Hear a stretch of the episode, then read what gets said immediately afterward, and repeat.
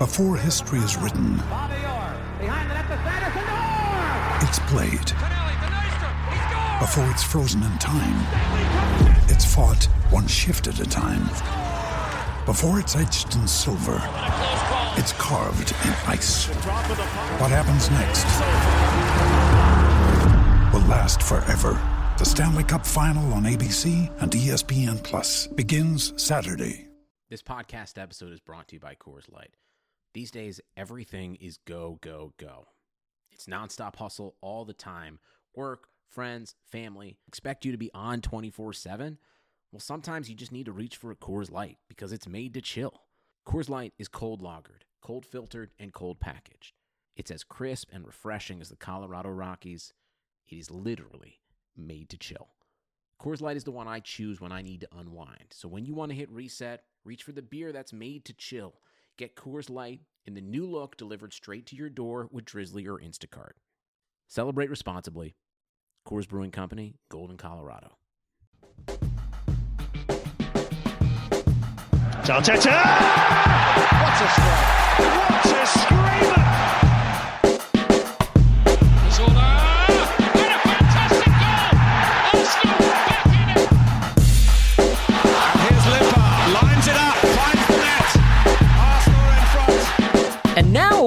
Podcast devoted entirely to Rob Holding calling Traore a brick shithouse. This is the Arsenal Vision post match podcast. My name's Alex Smith. You can block me on Twitter, Yankee Gunner. There's not much from the Wolves game that I think any of us want to dig into. But hidden in there, when Traore dived in the box, I presume is when it happened, there's a video going around of Rob Holding saying, How does he go down like that? He's built like a brick shithouse. it is a great moment. And we are going to devote the entire episode to analyzing it because, quite frankly, the football is, as they say, shit. Hey, here's the thing. What if football's just bad? United come back from 2 0 down, win 3 2. What if football's just bad? Maybe football is just bad. And we've been devoting ourselves to it for no good reason whatsoever. Uh, we'll get into that and maybe some issues of the game itself. Look, if you want the big meta questions answered, we dived into them, the whole group, uh, on the Instant Reaction Pod on Patreon, and, and we really got into it. Clive and I uh, went toe to toe a bit, left as friends. Um, I mean, I say that we're secretly not friends at all. We're frenemies, but but we we said we left as friends. Everything's good. I would like to talk about the actual football a little bit today because I think when losses like this happen and when the, the team is in a bit of decline, I think what can happen is the podcasts all start to take on these very meta tones. What's wrong with the club? Where is the club going? What's wrong with the manager? And like, we forget to just talk a little bit about what happened in the game. So hopefully we can talk a little bit about the game, even though, let's be honest, it's not one that we necessarily want to dive into at a granular level. But I think there's some meat on that bone, um, so to speak. Uh, and with that having been said, Tim's on Twitter. Stillberto, hello, Tim. Hello there. Clive's on Twitter, Clive PFC. Hello, Clive. Hello, hello. So uh, we record these things morning my time, and uh, the coffee is still waking up my my vocal cords. So apologies for the frogginess. It will work its way out as I mute myself periodically throughout this podcast. Tim, I you know look, I I have sympathy for the fact that Arteta went into the international break realizing that he had to make some changes. Right, uh, it mm-hmm. wasn't working. The Villa game I think was a pretty clear sign of that. He loses Thomas Partey, and now it seems for potentially like six weeks. Um, you know, he gets the red card from Pepe in a game that, you know, admittedly wasn't going great, but, um, you know, doesn't have him to pick. And suddenly now he's trying to make changes to a system that was functional, if not effective, without the players that he'd ideally potentially want in there to make that system work. So I do have sympathy for it. I think this was sort of a game of two halves. Um, not that we were particularly good in either of them, but I want to start with the first half and say, for a team that has had some reasonable structure and not been caught sort of running back towards their goal frantically a lot under Arteta, that really went out the window in this first half. And I'm curious to get your take on why so often and so easily we found ourselves running back towards our goal, being beaten for pace and, and really stretched in this game. When that, you know, say what you want about the flaws in Arteta's system, that hasn't really been something that's characteristic of it. And I'm, I'm curious why you think we're starting to see that emerge. I mean, I think it's because it's a balance thing, isn't it? Right, and um, a, a lot of managers go through this in in mid-table teams. Um, they, they kind of get one bit right, but can't get both bits right the kind of the, the balance between defense and attack. And that's why mid-table teams become mid-table teams because they forever fight that battle and they'll get a little run of good form with a particular system and then it will get found out and then they'll scrabble around again and then or they'll they'll try and expand it won't work they'll go back to basics. You know that that's kind of look look at like a club like Crystal Palace. They do this with managers right? They try and go a bit more expansive. Oh no that didn't work. Um, let's get Sam Allardyce in and uh, okay, all right, we're, we're okay now. And you know, they just go through that. That's that's the life of a mid-table team. They go through this kind of we can't do both things at once. And uh, I, I, guess my um, assessment would, of it would be that Arteta has noticed that maybe Xhaka and Ceballos as a midfield two um, are basically centre backs. Um, they get pushed so far back. Mm. Uh, we saw it against Leeds. They both started quite high against Leeds and gradually got pushed back. And I think that's what happened here as well, because Wolves, the, the similarity really between this and the Aston Villa game, um, certainly in the first half, is basically that Wolves realise they can run through us really, really easily because there's not a lot of athleticism. Um, and I'm sure we've all, or most of us, have seen that pass map graphic by now of, of this game, or the average position graphic as well. And you can see where all the Arsenal players are, and there's just a massive chasm uh, around the centre circle. And Wolves have really kind of good athletic players who can who can kind of run through that. Uh, you know, they they bought they invested a lot in young players mm. uh, this summer. Wolves they they lost like uh, Diogo Jota and Matt Doherty, but they bought like Semedo. Um, they brought in you know Ruben Silva who came on. They've got quite a young and fairly athletic team, and and we just don't have an athletic team. And I think it was a consequence of trying to push up the pitch a little bit, trying to play in Wolves' half. I think that's that's definitely something I've seen in the last couple of games that Arsenal start like that and eventually get pushed backwards. Mm. Um, and and yeah, I, I think it's it's really as simple as that. We tried to play another 20 yards up the pitch, um, which is probably why we started Luiz over Holding as well, and and it just it it doesn't work without um, the more kind of athletic players um, in the middle of the pitch, and and and that's what we saw against again against Wolves. They just ran through us. Yeah, and and I mean it is. We are going to come on to sort of the squad issues and the players just not being good enough and all that meta stuff. I, I think will come up, but I I do think that what was happening in this game is is worth examining, Clive, because you know I, I don't even want to harken back to the Emery era. I just want to say that these problems were the one thing that I, I feel that Arteta had sort of eliminated. And we always said that he did it at the expense of the attack. Um, but, you know, you now see, I think, the conundrum he has because he goes to a back four. He tries to, you know, play a system that might put players in more traditional attacking positions. And then you start to see why the midfield is such a liability. Can't win running races, easily turned around. The, the the spacing isn't right again, and and some of the old problems rear their head. The thing that's sort of disappointing though is, you know, other than the goal, which was essentially from a corner kick, I think you'd say. I mean, it's from open play, sort of, but not really. That was our one shot until I think at halftime we had two shots, and the and the other one was David Luiz's wild free kick. So the thing that I'm struggling with is how we are able to simultaneously lose the structure defensively without generating more pressure. And and and part of it I think is just down to a team that is very one dimensional attack. 36 crosses is not how you ideally want to set up your attack when you have Pierre Emerick Aubameyang as the lone center forward. So I mean, are you are you more concerned about the chasm that was opening up that allowed us to be run at, you know, um, by by their admittedly fast and tricky players, or are you more concerned that the the trade off we made didn't result in us actually seeing any boost to the attack at all? Yeah, it's about a trade off. Um, it's it's we've done a few podcasts in our in our recent history, and um, I think between the three of us, we may have mentioned about five hundred times a lack of athleticism in centre midfield. Mm-hmm. Yeah, so let's not insult the listener, shall we? We all know the drill here. We all know we've been trying to, we've been waiting for that player to come in. As soon as we get him for, after three and a half games, he goes off with a thigh injury. Somebody can actually step into people rather than step away from people. And as soon as you see it, it becomes normal. And um, okay, that's what our midfield looks like then we become immediately um, reliant upon him, and he's suddenly not here anymore, which is a real shame. So we're now back to what we've had for previous years, and you have to ask yourself a question: why are we still doing this? Why can't we recognise what modern football actually is? You've only got to look around at our contemporaries, and I don't mean Man City, Liverpool, Spurs, and Chelsea. I mean Everton, Leicester, Leeds, Wolves, right? And we'll be lucky to get to Leicester. If you look at their teams, they are full of sprinters all over the pitch, strong players, technical players that can move. And, uh, it's not like, and it's just obvious. And they look at us, and Aston Villa, boy, I've got to put them in there as well. They look at us and they see our weaknesses and, and what we used to do. And it wasn't something we liked because we had a lot of shots against us, but the shot quality wasn't great. But what we used to do, the last line of our defence was the first line of our defence, and we had a big, deep lying system, and we played out through. And uh, it worked, right? But it worked because our strikers were above their XG, shall we say. They were really taking high quality chances, and we were winning the margins. And what we were really doing, we were we were playing a system which suited our players and it really covered up the weaknesses of our players. So we had multiple centre halves that weren't really strong, but they were great in three. We got centre midfielders that can't run, so if they get beat, we've got three centre backs there. We've got a few wing backs actually that don't mind going forward, so it suits them. And you know, the best probably system for us is probably a three-five-two, where we can actually get two strikers together. That's probably the one system we haven't tried, rather than the three-four-three.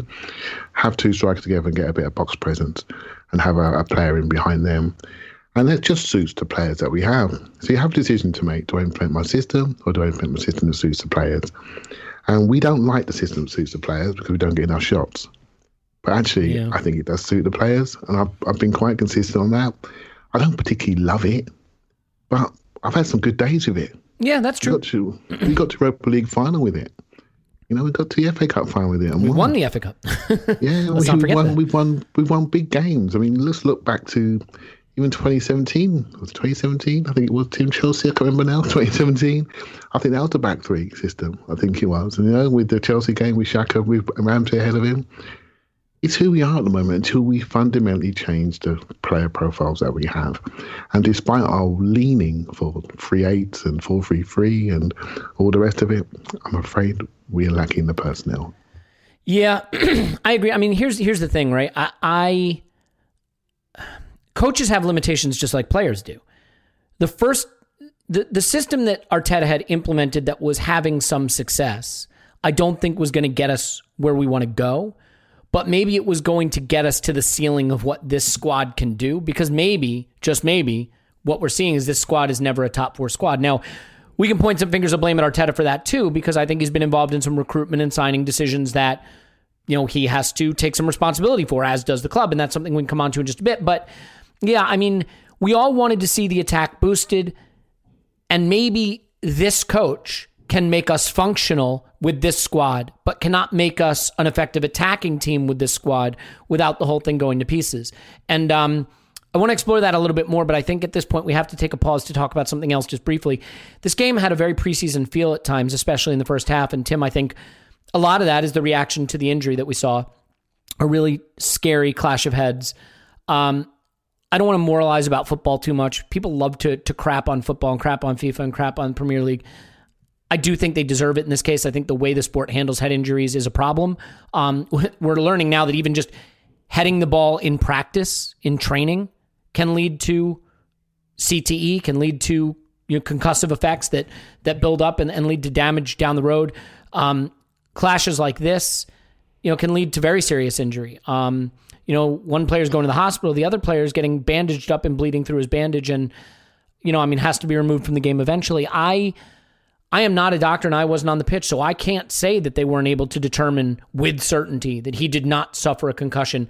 Having said that, we do know that those effects can be seen days later and not right away.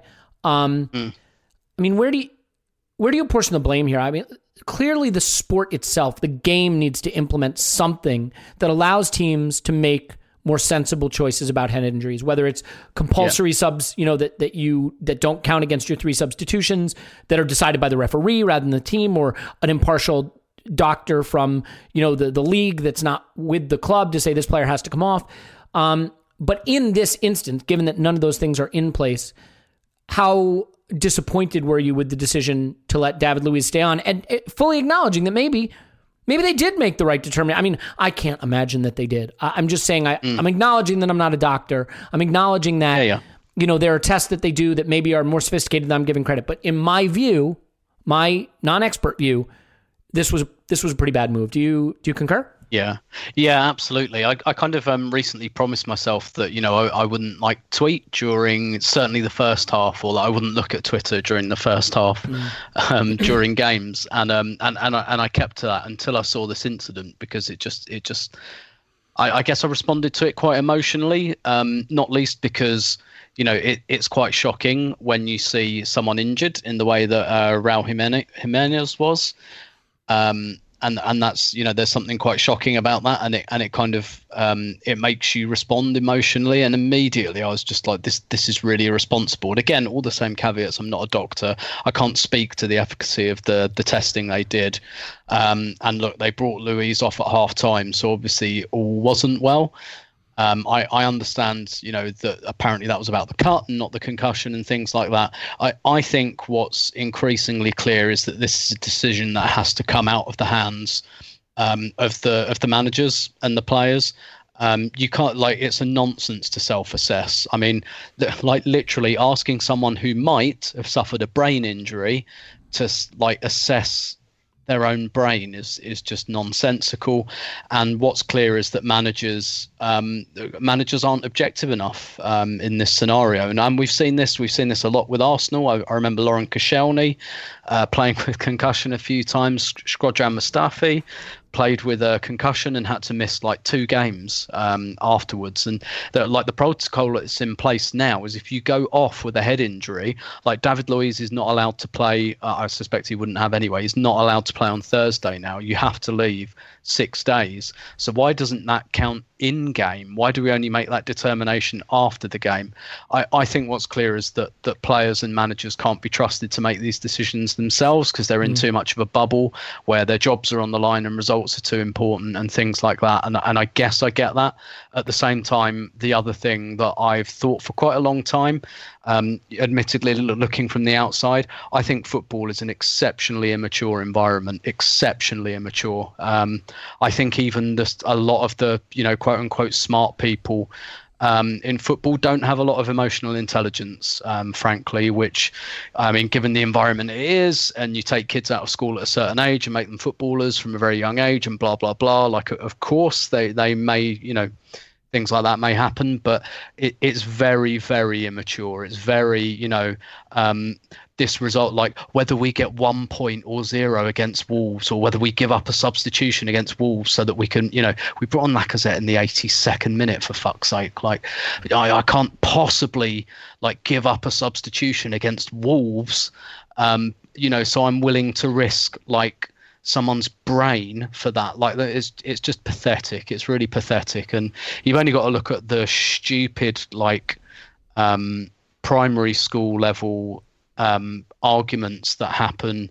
And i hate to dredge up like the shawcross thing but it's just like a first hand uh, kind of example I have that when there's an injury like that, for example, what what do footballers and football managers who are like guys in their 50s and 60s for fuck's sake going like oh he didn't mean it. He's such a nice boy. And it's just like that is literally what a 9 or 10 year old would say in that scenario. Like none of that matters. And it's the same here. This is like this is primary school level thinking. This is i can't I, like i'm i'm under pressure. I cannot give up a substitution in a premier league game in november against wolves. And and that being the case i think football has too often proven itself too immature to handle this scenario. And in the uk there's a lot going on at the moment um, with uh, dementia like a lot of players uh, you know admittedly from another era um, you know, but lots of cases of dementia and lots of the families of those players are campaigning, and football has shown a real, a real reticence to deal with it. Even now, even now, those families are getting told no, because football again lives in this very, very immature school bubble that it doesn't want to confront things like this, and therefore I think it has to be taken out of their hands, and we need to get some adults in the room. Yeah, yeah. Well, Raul Jimenez suffered a, a, fracture of his skull. Uh, he is recovering, thankfully. Uh, sounds like he's going to be okay. How okay? You know, I mean, it's still too early to say. But you know, I, I don't know about you guys, but there was a moment after the clash where Luiz came back on. He was bandaged up and he went to head a ball, and I winced. Like I, I winced watching him try to head that ball. And then there's obviously the shot, the the viral image going around of the blood seeping out of his his wound. And look, a nasty cut isn't a reason for someone to come off a pitch. Let's be clear. The the blood seeping out is what makes the image so visceral. It's what's happening on the inside of your brain that you can't see that causes the problem. It's easy to see a wound that's nasty and say that player shouldn't be on the pitch, but it's actually the wounds you can't see that the club and the game need to address, and that's the issue. Um, you know, the, the, idea of just man up. Uh, they used to call it getting your bell rung, and we should be smarter than that and moved on from that. Clive, I, I don't want to make this whole pod about concussions, but I certainly don't want to shut you out of this conversation. So, uh, a quick word from you on on how this is handled yeah. and how it should be handled it's all around player welfare, isn't it? And this is something that football battles itself with. When we have play games every two or three days, we say, "Oh, when I players like to play, don't want to train." We just don't want to address player welfare. And Tim's absolutely right. It should be taken out of the hands. There should be concussion substitutes. We already know this. I read something today where they're going to look at this next season. Well, why can't it be for next games? Are we waiting for someone to die?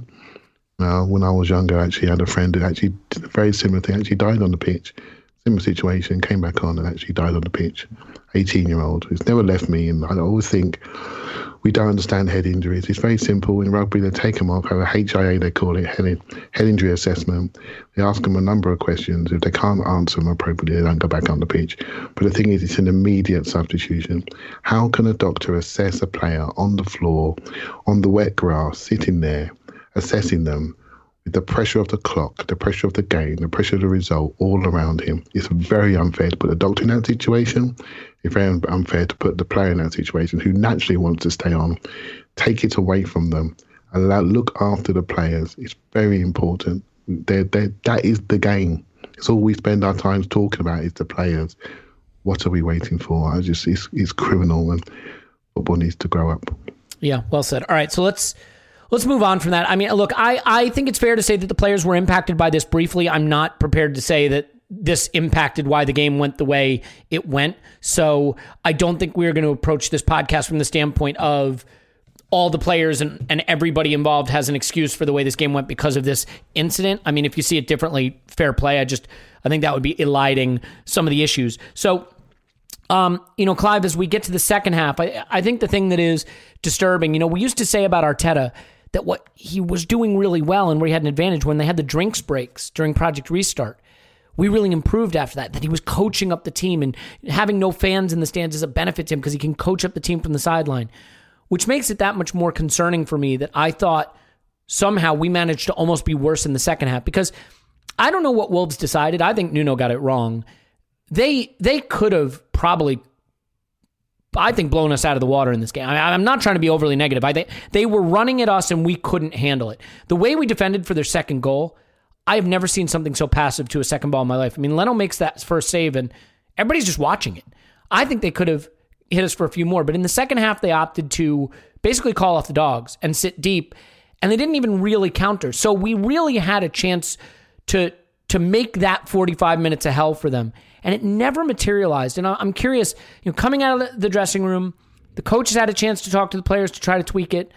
The other team decides to sort of give up the ghost a bit, and we still never really put them under too much discomfort or threat, in my view. I mean, do you do you have more trouble with the second half, given that we never we never really responded, that we weren't able to to create the kind of danger that we should have? That was for you, Clive. I'm sorry. oh, sorry, mate. Yeah. Um, yeah. I, this the way this game unfolded. What's bothering me at the moment is everything is a massive competition. It doesn't feel like we're ever in charge of any moments or, or any moments across the field, any duels, any races, and it just feels so nervy when I'm when I'm watching these games. And I'm and I am not negative. I am. I'm somebody who looks for the good, but I'm just so so nervous watching us play.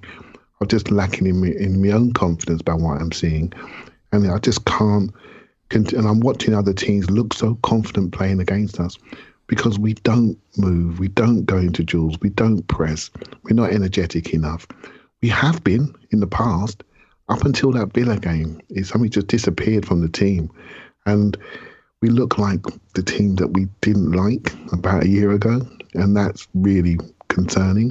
And you can say, well, actually, nine of them are the same people, but they're reacting to different people around them, or meant to be. And then you ask yourself, what's happening here? What's really happening? Before we spoke about distances, before we spoke about shots against, before before we spoke about of creativity, I, I'm I'm I'm really I've, I've really struggled with that game yesterday. I, I got no mind, no problem in saying that of me in that. It really affected me because one of what happened in the first half did affect me. It really did. It surely affected our players, and I do think it's a mitigating circumstance. However, we're a football team, we're a football club, we're professionals. We have to react. They reacted better than we did, and we we didn't impose ourselves in any form in the game. So you can look at it systemically, and I look at if you want to take it department by department. Defensively, we are one man dependent at the moment. It felt like, and, I thought Holding did fine when he came on. And in midfield, we just we just not connected, and it's it's it's a continual thing that we're playing the game with no midfield, with no. I don't want to take your words, Elliot, but no central areas covered in any which mm. way or form, and it's and it's just become it's just become what we are right? And this is a reaction to stress. This is a reaction to lack of confidence. I always look at the personalities and profiles of players and what they do under stress. And I've said before that our two central midfielders don't look good under stress. They do the same things, go in the same areas, and it's not good for a partnership to cover space. And our number 10 ish player, who was moving in two different roles, found himself way too wide, way too early. And, I, and I'm then I have to ask myself, was that by design or was that just inexperience? And I'm not sure. And so we're not getting that connectivity. And um, this is stuff you all you all know. It's just it's just quite disappointing that we've really had a full reversion. And you know, when Emery was going or getting close to the end of his reign, there was a, a leak from the dressing room that Alan Smith mentioned about players were confused and it was to do with the language. And I can remember dismissing it. You know, I was the one that said on this podcast, well, I'm not sure about that. Sometimes players speak, blah, blah, blah. But actually, it was the first indicator there was something wrong. And it progressively got wor- worse in that moment. I'm not hearing the leaks like we saw back then. I don't feel the same um, pressure, but I'm got a similar worry. That makes sense. I've got a similar worry about the air coming out of the balloon. And Arteta, I know you know this, Elliot, has backed a number of senior players. He's been part of those decisions, and it's those senior players that are not producing, and they're not stupid, and that worries me. I've got to admit it. Yeah. well, look, I mean, this is the hard thing for Arteta. I mean, he made his bed with wanting experience and wanting some really senior players, so presumably for leadership and experience. But like, when you lose the senior players, they're much, they can much more easily destroy a project than the young players. I mean, Tim, it's funny. You you said this very clearly about David Luiz that when he is on board with the project, he is as good a leader as a club can have, and when he's out with the project, he can poison the dressing room and destroy a club quicker than anybody. and I do wonder, you know, there were reports that he kept the team in the dressing room a long time, and then they trotted Joe Willock out to talk to the press. Little young Joe Willock, not any of those ex- experienced players who are leaders who can go talk to the press and front up to the press. Poor young Joe Willock. And you wonder if it's not because there was some things being said, and not just in one direction in the dressing room, but in both directions. and so that is something to keep an eye on because we have a lot of experienced players, or you could just call them old, because we get a lot of old players who who could be upsetting the the apple cart a bit. But I, I do think we have to have a bit of a conversation about Pierre Emerick Aubameyang. Look, there was a moment where Aubameyang is running in so much space in behind two split central defenders who were so poorly positioned that I could have walked onto that pitch, stepped on the ball, and played in Aubameyang. And Bukayo Saka, who is a tremendous footballer and, and a football I have nothing but immense respect for, could not have gotten it more wrong. And Aubameyang was like furious. You could see it. And his body language throughout the game was sort of between a guy who's frustrated, angry, and and kind of disinterested at times, dispassionate. Um, I definitely think he's the kind of guy who you make a run and you don't get the ball. You make a second run, you don't get the ball. You make an eighth run, you don't get the ball. You make an eleventh run and you don't get the ball. Eventually, you say, "I'm never getting this ball," and you just sort of, you shouldn't. Not when you're on 300 grand a week and you're captain, but you quit. And I think some of that was happening. And I, I am curious where you are with Aubameyang right now. Look, I was one of the people who said play him through the center. Now look, he's getting on the ball more. He's getting more touches. I I I I don't think playing him wide worked. This isn't working in part because I just think get it wide and cross it 36 times is not how you work with that kind of striker. But we don't have someone to connect between the lines to begin with. But let, us have the Aubameyang discussion. I mean, where are you right now mm. on what we're getting from Aubameyang and, and how much of it is on him, how much of it is on the lack of service, and how much, if any, is maybe us needing to accept that 31 year old players going on 32 year old players do start to decline, whether you like it or not. mm. So this this is the first time I worried about Aubameyang. Um, I I cut him quite a lot of slack just because I, I think Arteta's been exactly right in what he's saying about you know um, we need to help him more and get him in the positions. And we, we know what kind of player is. He's a low touch player. Put him in front of goal, he'll score, and and he's not going to do an awful lot else. And you know when he was playing from the left, he had like my I guess my problem with him playing from the left became he only had one angle. And um, it might be his favourite angle, that that kind of left cutting in, but what we were doing was we were cutting off this like this is a guy that moves all across the front line for me. He can he can do everything on the right that he does on the left. Like he can mm. move into those spaces. Like for me we were we were giving him one third of the space. That was my issue. Uh, may, maybe a bit more than that just because it's his probably his favourite space on balance, but we made it too predictable.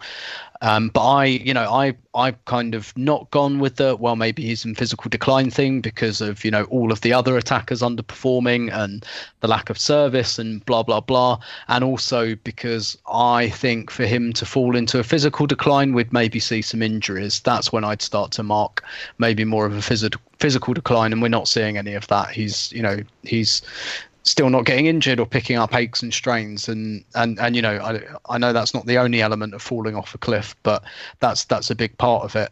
Um, I guess I also like I don't think it happens very often that players fall off the cliff overnight. Um, I guess you could look at Alexis Sanchez. It kind of happened to him to be fair. Um, but I, I think that that was for different reasons. That was an accumulation of games for his national team as well as his club team that I, I don't think Aubameyang quite has. But th- this was the first time I worried, and not because of the physical decline point. I, I still don't really see evidence of that at the moment. Um, it might be, and it might just be that I, I can't quite see it, but that, that's not what I'm seeing. What I what I saw um, for I think the first time since we've had him was disinterest. Um, and what's kind of ironic, and, and I think you're completely right about him being frustrated about not getting the ball, and rightly so, but he actually did get a really good chance from a header, which he missed because he just kind of backed out halfway through. Like he actually got up and jumped, and you're like, oh, okay, now you've got this. Probably isn't the chance you'd ideally like, but you've now got a free header, and he just kind of like he turned his back on it. Um, and that I found very concerning. And I guess the other thing about the behaviours, and maybe this is one of the things they were talking about. Do you remember um, there was an interview, I think, with Steve Round right near the beginning of Arteta's reign, maybe even before lo- lockdown, where he talked about not players not showing negative behaviours um, and they talked about, you know, if you don't get the pass, like we don't want to see players having a go at each other. We don't want to see shrugging shoulders. We don't want to see, you know, this, that, and the other. Um, I mean, we've we're starting to see a bit of that. I mean, Dani Ceballos is like seems to be trying to fight everyone um, for a start. to be fair, I'd like I, to fight a few of them myself, if we're being honest. Maybe which, starting with um, his midfield partner. um, yeah, I've, yeah, not the first time David Luiz has been in a bandage. Um, by the way, with yeah. with with blood pouring from a wound, but um, uh, but yeah, but Aubameyang, this was the first time that Aubameyang had those kind of negative behaviours, which, and, and I've said before, we never see from him that he's always, even when he doesn't get the pass, he's always like encouraging, or you know, he he doesn't he doesn't do that. And this, to me, like he's looked isolated, before and a little down in the mouth, but this was the first time to me that he looked like just absolutely fed up. I, and I just, yeah, kind sorry. of ironically, mm-hmm. he was again. It's not the kind of service that we want to be giving him or that he wants, but he was seeing more. Well, he was seeing a sight of the ball more, albeit it was all crosses lumped in. But he was actually more involved in that respect. And i know that's not like none of us really want to see that and i don't think that was the plan but i think he could have made a little bit more of that admittedly less than ideal tactic. And yeah this this is the first time i felt yeah this was this was as much on Aubameyang as anyone else Yeah, and, and look, I, I just want uh, and Clive, I, I do want to bring you into this conversation, but I just want to say one thing about age curves. I actually think people slightly misunderstand, and this is my view. Again, I'm not being instructive here. I'm not trying to be pedantic. I'm just saying what I believe. I think people slightly misunderstand age curves. I actually think players do get old overnight in the sense that the period where they're slightly declining is hard to pick up on and that you sort of don't attribute it to age because it may look like they're just slightly off their game. I mean, look at Jamie Vardy. Jamie Vardy has what, seven penalties this season? So people probably think Vardy's playing pretty well. You look at his underlyings, they're really bad. And maybe Jamie Vardy has hit the cliff and the penalties are hiding it. You look at Alexis Sanchez, he, he did hit a cliff very clearly. Um, but you look at uh, uh, Aubameyang, for example. How did Aubameyang get to his 20 some odd goals last season? By massively outperforming XG, which he doesn't frequently do. And so he winds up on a good goal total, but his underlying metrics suggest he's not really getting the chances anymore. He's not really getting the positions. And you kind of explain it away. Well, he's playing left wing, and well, the attack isn't clicking. And then you get into a season like this, and it drops off the cliff. And now he's not outperforming his XG. And so the numbers of goals are matching the underlyings, and suddenly. I get it. There's still the excuses. The attack isn't clicking. The team is very broken. I agree with all that. There's no service, but you can't just rule out that some of this is the cliff. Uh, yeah, Yeah. go ahead, Tim. Mhm. Yeah, do you guys? Um, I was I was racking my brains, and I'm not sure if there's um, if there's an actual word that you guys in the states use for it in NFL because I, I keep just thinking Ewing theory with the NBA. Yeah. But wh- when when a guy's like in their contract year, and it's it's not like um, it's not always a totally conscious like oh it's my contract year so I'm going to play my arse off until I get they the do. contract. They do.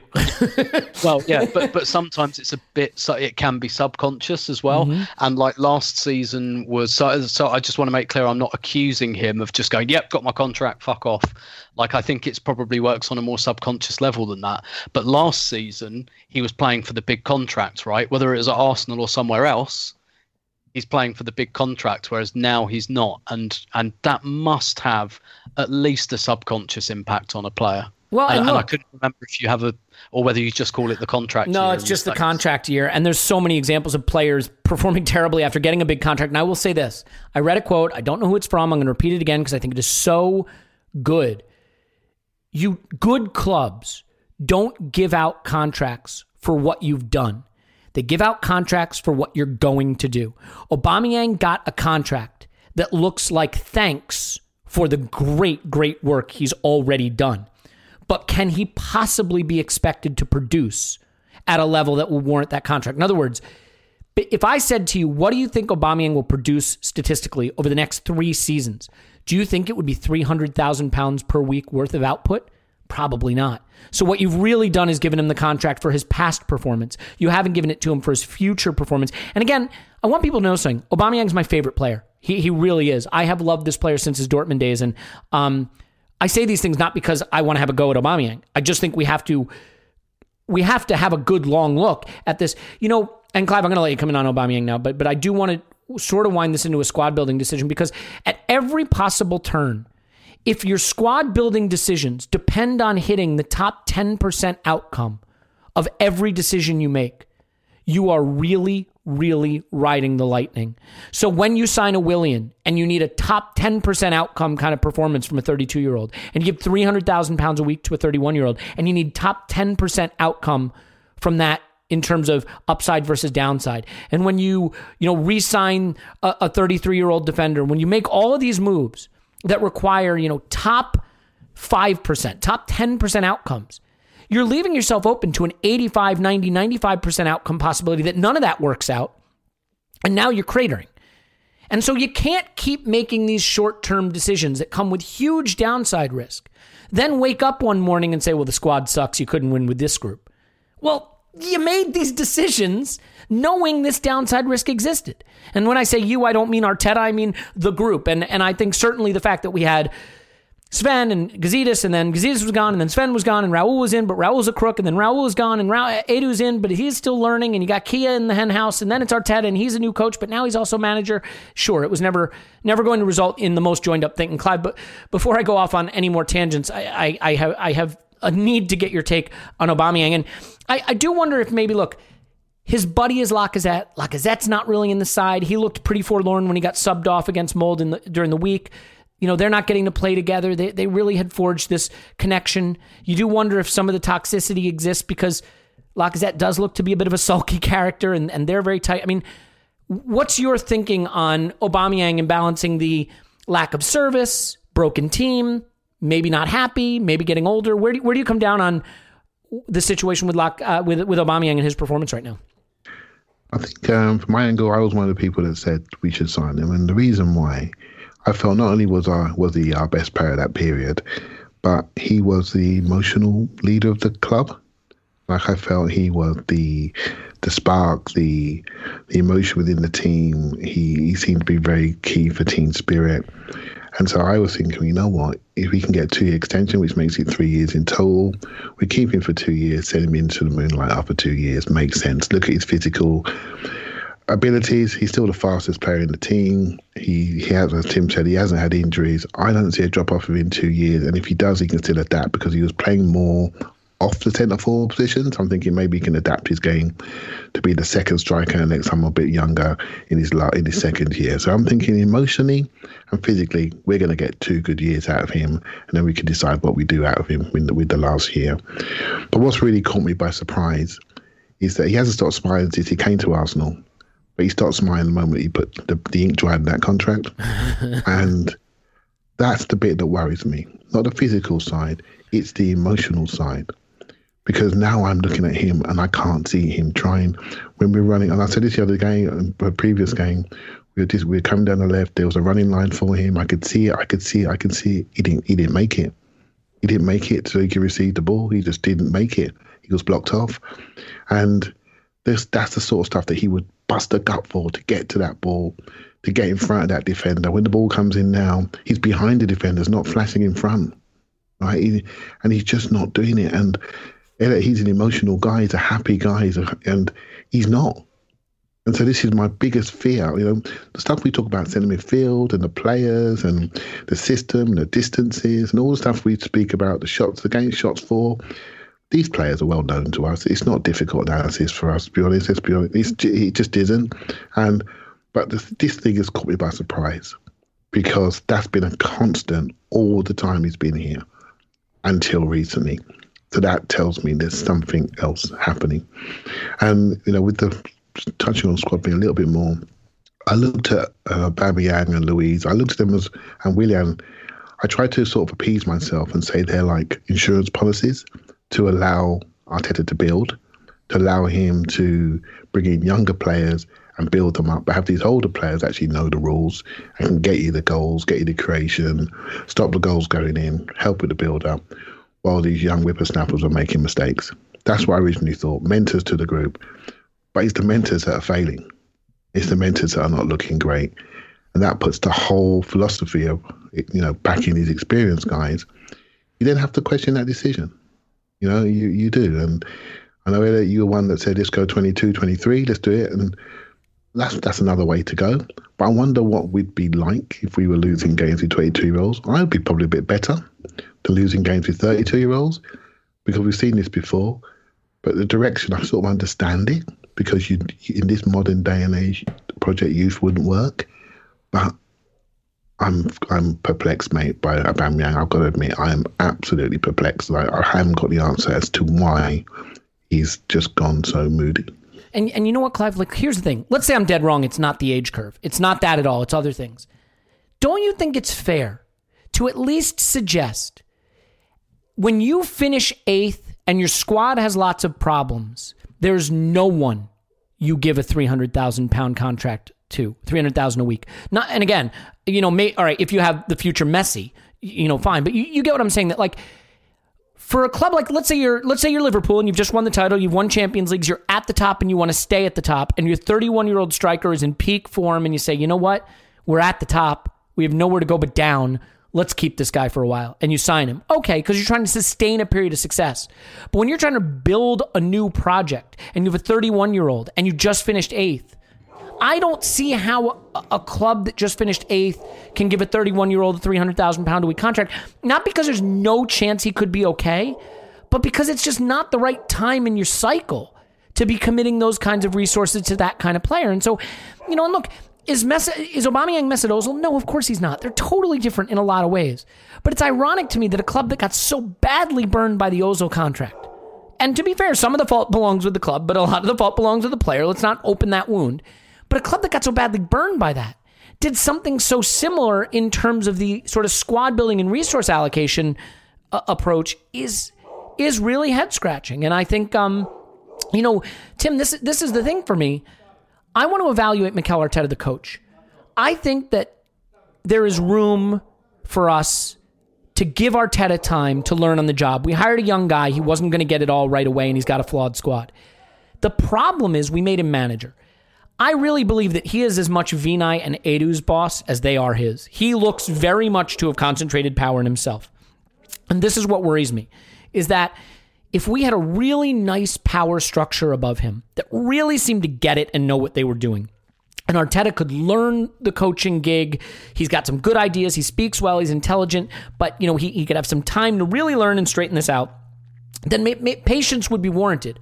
What I worry now, though, Tim, is we've got a guy in there who's very young and learning to coach, but he's also now got all these other responsibilities that I don't see how he can have any experience. I mean, look, this is a really you've got the COVID market, you've got data analytics coming into the game, you've got more money in the Premier League than ever. Hard time to be a manager, hard time to be a director of football, and he doesn't have that structure above him. So I almost feel, Tim, like we've created a situation where it's harder to be patient with Arteta because we've concentrated so much authority in him. And you know, once you start spending money, once you start committing wages to Aubameyang for three years, contracts to Willian for three years, you know, once you start making big fifty million pound purchases like Thomas Partey, those aren't things that you can just pivot to a window later. Those are things that are going to carry with this club probably beyond Arteta's role. So, where do you stand on what Arteta's role is now and whether that combination of roles becomes a problem for how we address his long term future? Yeah, I I wonder if so publicly they they won't row back on this, but I do wonder, and we've talked about this a lot recently. I do wonder. I mean, the the noises are that there is going to be another appointment to replace Huss Fahmy, but it won't be Huss Fahmy's previous role that's replaced, really. Um, and you know, we we did a whole podcast on that kind of um, feeling like that there's there's a missing piece um, you know whether that that's at executive level, and I wonder if that will just walk this back slightly without doing it publicly. Um, because uh, you know one way or another Arsenal might be in a situation where they really have because because they've they've gone big on Arteta as you said and I kind of I said at the time I wondered if you know changing his his job title to manager in the in the wake of the departure of Raul Sanllehi was was almost like um, you know, clinging to a bit of a raft, a kind of okay, um, shit's going down behind the scenes. We don't really know how we're gonna how we're gonna cope with this, and you know, we've got this bright young coach who's just won the FA Cup, and we want to keep him, but we don't necessarily want to renew his contract. Like I, I wonder if they were on the cusp of extending his contract um, just as a as a like you say as a re, as a reward kind of thing, and whether they they were worried that they had this hot young coaching property on their hands and they didn't want to lose him, particularly when some of the kind of bigger Europe clubs in Europe are really really floundering and have been for some time. Um, particularly some some Spanish clubs, and I I wonder if Arsenal were just trying to without actually renewing or extending the contract or basically giving him a pay rise just just kind of trying to fluff things up a little bit and whether they can they can walk this back.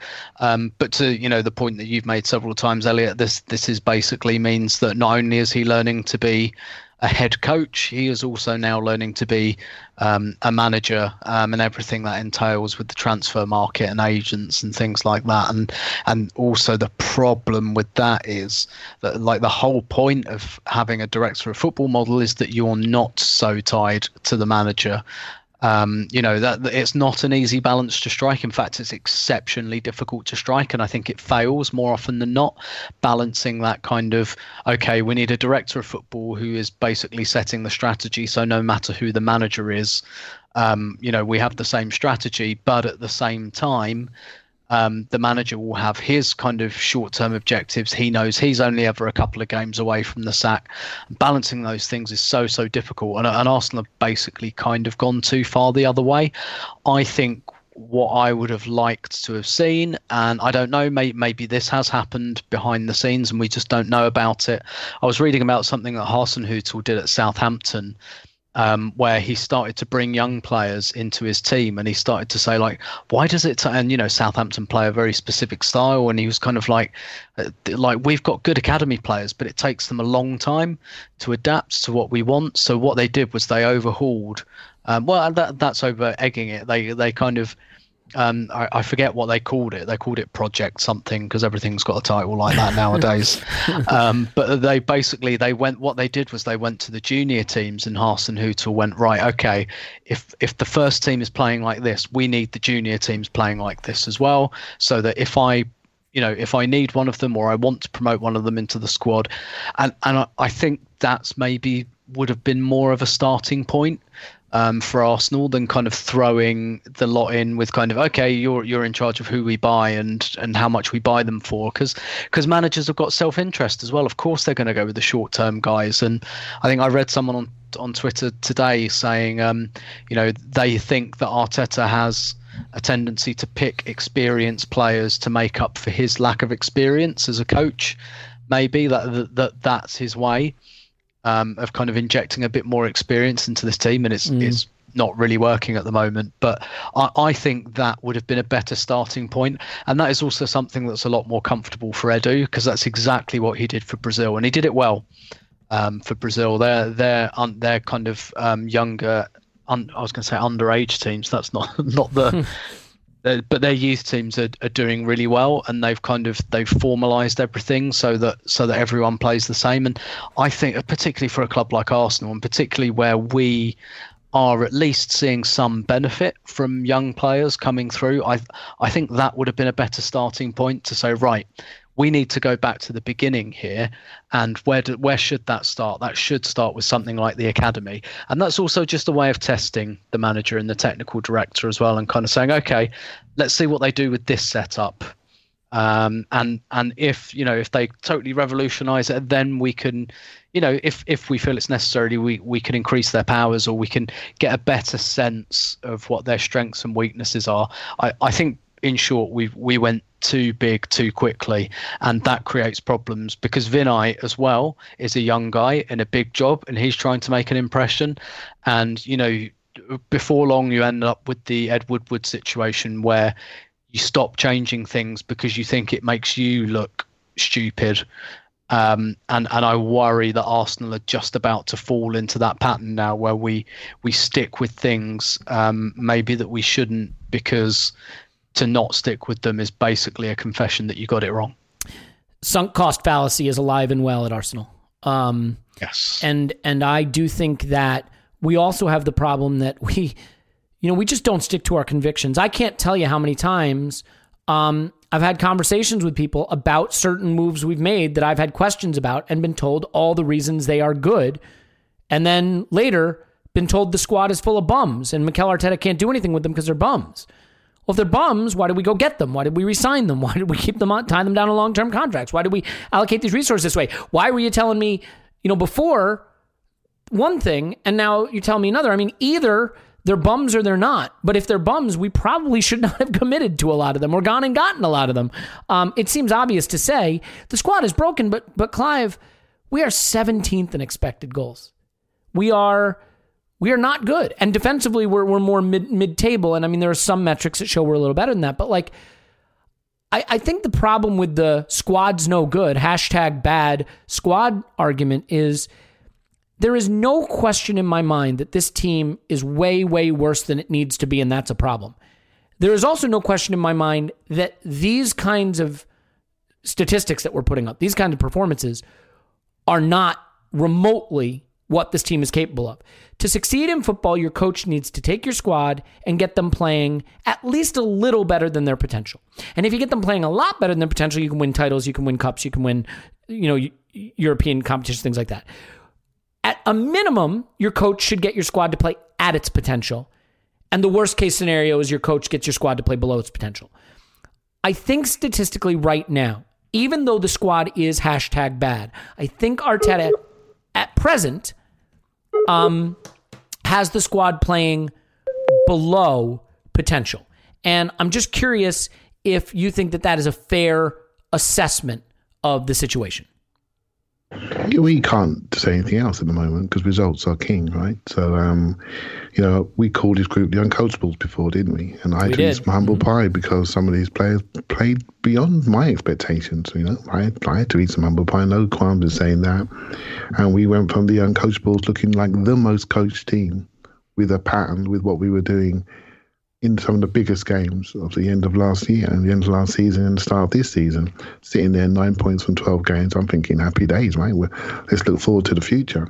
And, um, and it, and it's changed, right? So what's and, this is the bit that I can't quite grasp, right? So I know you, I know you put a lot of emphasis on the the manager thing. I think Arteta's got a style of management leadership, which means he's a manager. I think Arsenal went back towards that model because I think it suited them away from the the head coach model. I think they felt more comfortable with that model. The the issues we have is for me we have a squad with a number of contractual issues, either one year to go by next summer or out of contract, which means we're going to have a lot of players leaving the club, a lot of players, and then we look around the executives and leadership of the club, and I'm not sure we have the experience to make the decisions that we need to make, and we can't get them wrong again you know, and it really feels that way. Because if we get it wrong again, we're going to disappear into real obscurity. And we could be talking north of 10 to 12 players leaving the club in the next sort of calendar year, and we're going to have to buy six or so. And that means we, we need to have the knowledge of the European market, which I'm not sure Edu does have. And we know that Arteta is inexperienced, and we've hired a, a project coach for three to five years, and we don't know his level of experience in this scenario, but we can have a good guess. Right, so we can judge him on the last with Partey and Gabriel. That looks quite good. That's all we have. So I'm nervous. I'm nervous about that. And I look at how we're playing at the moment, and you can't say that we're playing above ourselves. And so he's having his first test as a manager and as a leader. His first test. And I saw a little video today that my mate Giles posted talking about Wenger saying when you lose two or three games, you've got to stop the rot. You've got to stop the rot. And it's so key that he stops the rot. Don't care what he does, he's got to stop the rot because without serenity and tranquility, you have no chance to build. And we've lost that at the moment. I could sense this coming a couple of weeks ago. I could sense it building, building, building. And now it's here. And now we're spinning him around and now we're pulling him apart. We're pulling statements apart. We're pulling, looking at player treatment. We're looking at what he said in the past. And we're, and we're forensically looking at the detail because that's what we do. And results drive us this way. And when it's working, we overlook it. And we say this is culture, this is leadership, this is what you want to see, standards, etc. When it's not working, well, maybe you need to roll back that decision. We've done that before. And you end up losing his job. I'm not saying he, you know, I always felt he was somebody that was here for a couple of years, a stopgap. But I personally I'm more invested in Arteta. I'm more invested in him. I think he suits our club more. I think he can communicate in a better way. I think he's more intelligent. He is not perfect. He had things to learn and he has made mistakes. Big deal. We all do, and all the players do, etc. And the next manager will do as well. But we have to make a decision at some point to say, what do you want to be and how do you want to get there? And who's going to do it for us? At the moment, I feel that the shop is a little bit bare. I'm not sure the football talent within the club. At the executive level, we stripped out the idiots, stripped out the opportunists, stripped out the money launderers, got rid of them, right? And and now we're in a situation where we need to we need to build something which we recognise. And now we're a bit nervous, right? Because we're looking around and the context is that other teams are doing really, really well. They're making us nervous. The mid-table clubs are not looking like mid-table clubs. They're challenging us now, and we're looking like a mid-table clubs. Our North London neighbours are sitting at the top of the league. Chelsea have just spent 300 billion quid, and they've got all their issues that we slapped them in the FA Cup final. We've covered. They just went out and fixed them. straight away, one window, bang, done. No issues. Send the idiots out on loan. We can afford to pay the wages, and we'll sell them next summer. You know, and and this is this is the scenario that we're in, and we're asking this guy to cover all of this. And I think it's going to be really challenging. And I think it's, we have to really hold our nerve here, mm. or we can jump off the ship. We can make a choice. And we'll be back here again in a couple of years if we put some standards in place and put some principles in- in place and really, really follow them. That's how I feel. I'm not ready to go yet. It's worrying, of course it is. You can't say it's working. The, the, the data's there, the numbers there, the results are there. But we have decisions made about what you want to do and how you want to get there and who you want to get there with. Yeah. And that moment's coming up real soon. I mean, it, it is really difficult because you can call anything sunk cost fallacy if you stick with it. But moving too soon can just make you capricious, right? Or fair weather. There is a right amount of time to stick with something and a wrong amount. I believe that you should try to fail fast, that failing slow in football is the death of a club because you commit to players you shouldn't.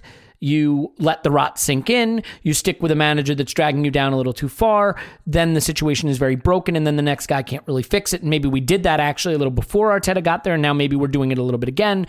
I, I believe in general we have overcommitted to the sunk cost fallacy with some of these players that we have stuck with them too long. I mean, Granit Xhaka looks like a great example of a guy who probably had some marketability a couple seasons ago and probably could have been moved on. Just not the right player at the right club with the right role. And you look at him now, and even if you were a big Granit Xhaka defender, and uh, look, I will admit I never he was he was never my player, okay? But even his defenders now have to look at it and say, yikes, big yikes. Whatever he could do, whatever he could add is gone. But now, whatever opportunity we had to sort of move on, we've really long since passed that point. And now he's not just soaking up some wages at Arsenal, he's soaking up minutes and performing dreadfully. And we've got a lot of things like that. I mean, I think we're going to be looking at Ainsley is not new. It's not new, though, is it, Elliot, to be honest? No, it's not new at all. I, I agree.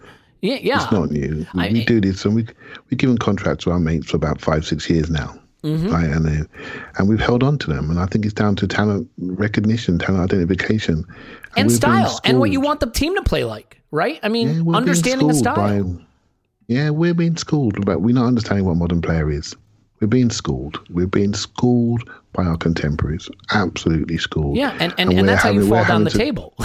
Absolutely. And we're having to coach around these people. We said it last week. We're having to coach against Leeds. We had to go long because we couldn't give them the ball because they couldn't look after it. Mm-hmm. That tells you how have we how have we got here? You know, how have we got here and how are we still here? The, the only thing that scares me a little bit, you know, you look at some of like the pass maps and stuff, and you know, the pass map in this game, I, I think Tim, you alluded to it. It's, it's, I mean, scary, the right word, right? It, it, it's certainly not what what a pass map should look like.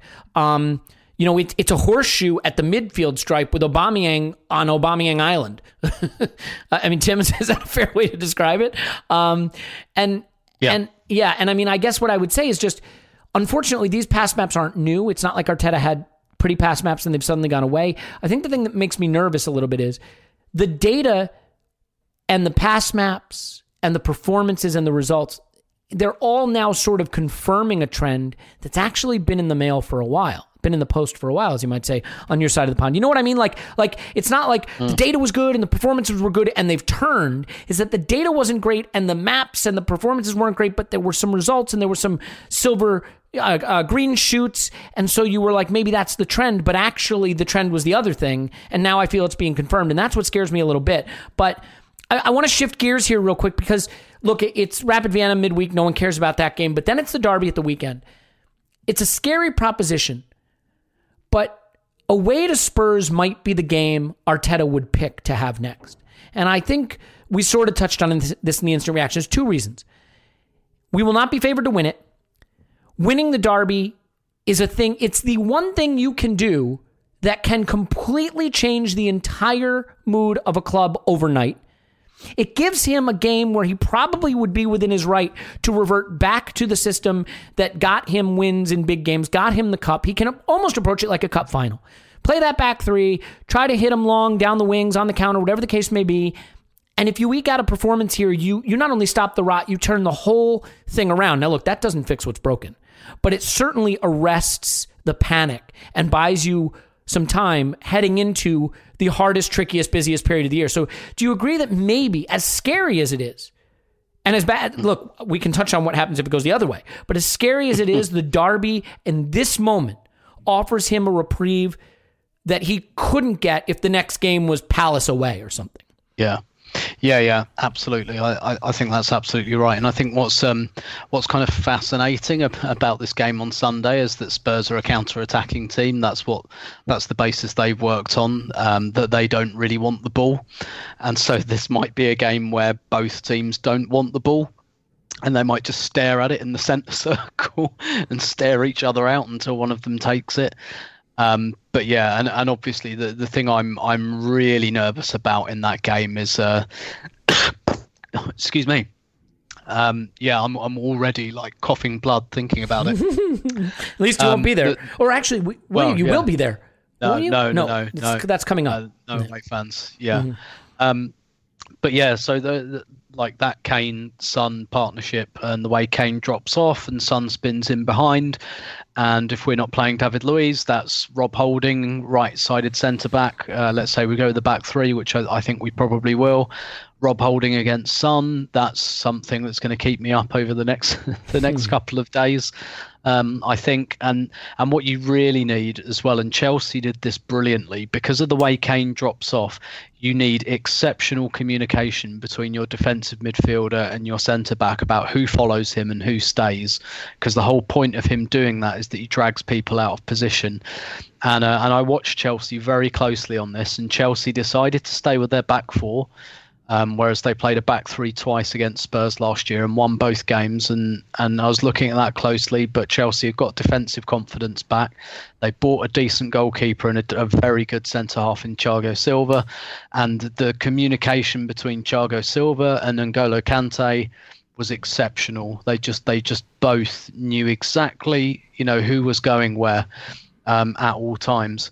I you know do you trust Xhaka or Ceballos to do that job? Um, you know, with with perhaps Gabriel, who doesn't really speak English. You know, I I worry about that. I worry that actually um, we don't really have that that kind of that midfielder that can just mark. Um, or that can just stay tight tight to a player like Xhaka and Ceballos are both possess well uh, notionally possession based players, and so that that really worries me. And you know, Tottenham have added, um, you know, the the left backer is it Reguilon, um, Yeah, who yep. who can really really run. Um, they've got Ndombele ticking now, and you know he can run through players, he can dribble through players. You know, I I worry that if if Villa and Wolves were able to run through us, Tottenham are going to be able to run through us. That's what really really worries me. Um, but essentially, I think you're right in terms of this is a game where Arteta can really go back to basics, really go back to that formation, almost lean into that muscle memory again. Give them the assurance of you know three at the back, five at the back, whatever, um, and and kind of go from there um, and try and hit Tottenham on the counter because that's one thing Tottenham. Tottenham haven't done that quite as well um, this season. They just scraped past West Brom because West Brom let them have the ball, um, and and it took them a long time to win that game, and they didn't play brilliantly. Spurs are kind of more set up to play the bigger teams, but I wonder if Chelsea just showed the way um, for stopping them or or trying to stop them as an attacking force because Spurs called off the second half. They didn't they didn't even try to attack after that. Um, they tried in the first half. They didn't try in the second half, and we've we've got to learn from that. But my worry is that uh, we have a good Brazilian centre half, probably not in Thiago Silva's class yet. We certainly don't have a defensive midfielder in N'Golo Kante's class. And so, in, in some ways, I think you're right in terms of the emotional impact of such a result. Um, but I, you know, I'm I'm pretty scared. Put it that way. Yeah, look, the, the opposite doesn't bear considering at the moment because we know losing the Derby is painful. If we do lose, it will hurt. I don't know if it will come as a huge shock. Um, I mean, unless it's a hiding and it looks like the players quit, and then you have to start asking questions that you don't want to ask yet that feel too soon to ask. I'm prepared to say for now, I see the silver lining of the Derby being the next game because I don't think there's any other game that if we were able to get a result could create a change in the feeling and the mood around the club in the way this can. Um, but maybe I'm not seeing the negative for once, which is there's also no result that could drop us lower than catching a beating at the hands of our rivals. So, Clive, I'll finish with this. Um, we have really, in my view, made some very, very, very poor squad decisions. And in my view, Arteta is responsible for some of them. I'm not saying for all of them. I said this on the instant reaction pod. It can be true that not everything is Arteta's fault and still be true that some things are Arteta's fault. Like, and and the reason coaches get sacked is you can't sack squads. That's the problem, right? Like, if you're in a relegation battle, right? I'm not saying we are, but if you're in a relegation battle, why do relegation threatened clubs sack their manager? Because they think they have a great squad? No, because they just need someone to keep them up. They, that's all. They just need someone to keep them up. The point is, it's you can't sack the squad. So the issue for me right now, Clive, is we need Arteta to do better with this squad. It is fully true that this squad sucks, unfortunately, but we need him to do better. And I guess what I would ask you is do, do you think for him the only alternative is to go back to what was his initial instinct more defensive, more structured, keep the team from being cut open, and maybe suffer through a season where we score 45 goals? Or do you think he has it in him to find the balance and get both sides of this very flawed squad to to click? What do you what do you believe is his best option to to turning this thing around? In the near term, I think he's got to revert, and the reason why he's run out of um, of uh, options because he's got no Pepe this week, so he can't really sort that one out. He's got no Partey in centre midfield, so he, he's struggling there, and so he's he's he probably lost David Luiz for a head injury. He's he's got he's got he's lost some options. He's lost some spark, so he has to revert to structure, in my opinion. Or he may decide, well, oh, you know what, we're going to be a four-two-three-one team next season. I'm going to start now. I'm going to and I'm going to fight it. I'm going to try to put the system in. And so yeah, this is it's just where we are. I think it's, well, the Chelsea Spurs game was interesting. I think because against City, Spurs were able to take advantage of the fact that City were desperate to equalise after the early goal. But Chelsea were quite cute. They were quite methodical. They attacked in areas where they couldn't really lose the ball, and they did. They could get back quickly, and they were very careful about how they approached Kane. They didn't foul him too much, so he couldn't get momentum, and they were very deliberate. And I think Spurs look for mistakes, and then they ping on you. We're the sort of team doesn't mind making the odd mistake across centre midfield, which is a worry. It's a real worry. But I do think that Spurs' last performances have been quite defensive, not attacking. They're not very good with the ball, and I think that's going to be interesting. They may get overexcited, think they're going to smash us, and it may actually work in our favour. We can revert back to the big game scenarios at Wembley, etc. last year, and so it's going to be it's a, it's a situation where we are we are still building what we want to be but I'm afraid we're going to have to be patient because squad wise, we are not overperforming, but directionally, this squad is in departure lounge. It really is. And so Arteta just got to keep it going until he can change the situation. Is it him? That's the question. Is it going to be him? I hope it is, but he needs some help to do that. And that's my real thought for today. Yeah. And look, if there's ever been any indication of how worthless the Europa League is, it's that we keep winning in midweek and it keeps not mattering at the weekend. Um, but I am thankful for Rapid Vienna in midweek because you just got to stop the rot at least a little, R- restore even a drip of positivity going into the derby. Look, it, it, we we beat Molde. It did nothing for us against Wolves, and the same has been true before Leeds and so on. Well, Leeds was after an international break, different story. But point is, let's just stop the rot in midweek. If you're a patron, the rot continues because we're going to re-watch the Wolves game. That's right. That's what you're paying your hard earned money for. And we love you for doing it. And if you're not, no big deal. We'll be back here with free pod. So everybody wins. No ad today because it was just a downer day. But if you do want to shave your privates, use the um, Lawnmower 3.0. Go to manscaped.com. And if you use the promo code Arsenal Vision, you'll be doing us a solid. So thanks for that. Look, more football. There's always more football. Thank you. We love you. And we'll talk to you after Arsenal 10. Rapid Vienna nil.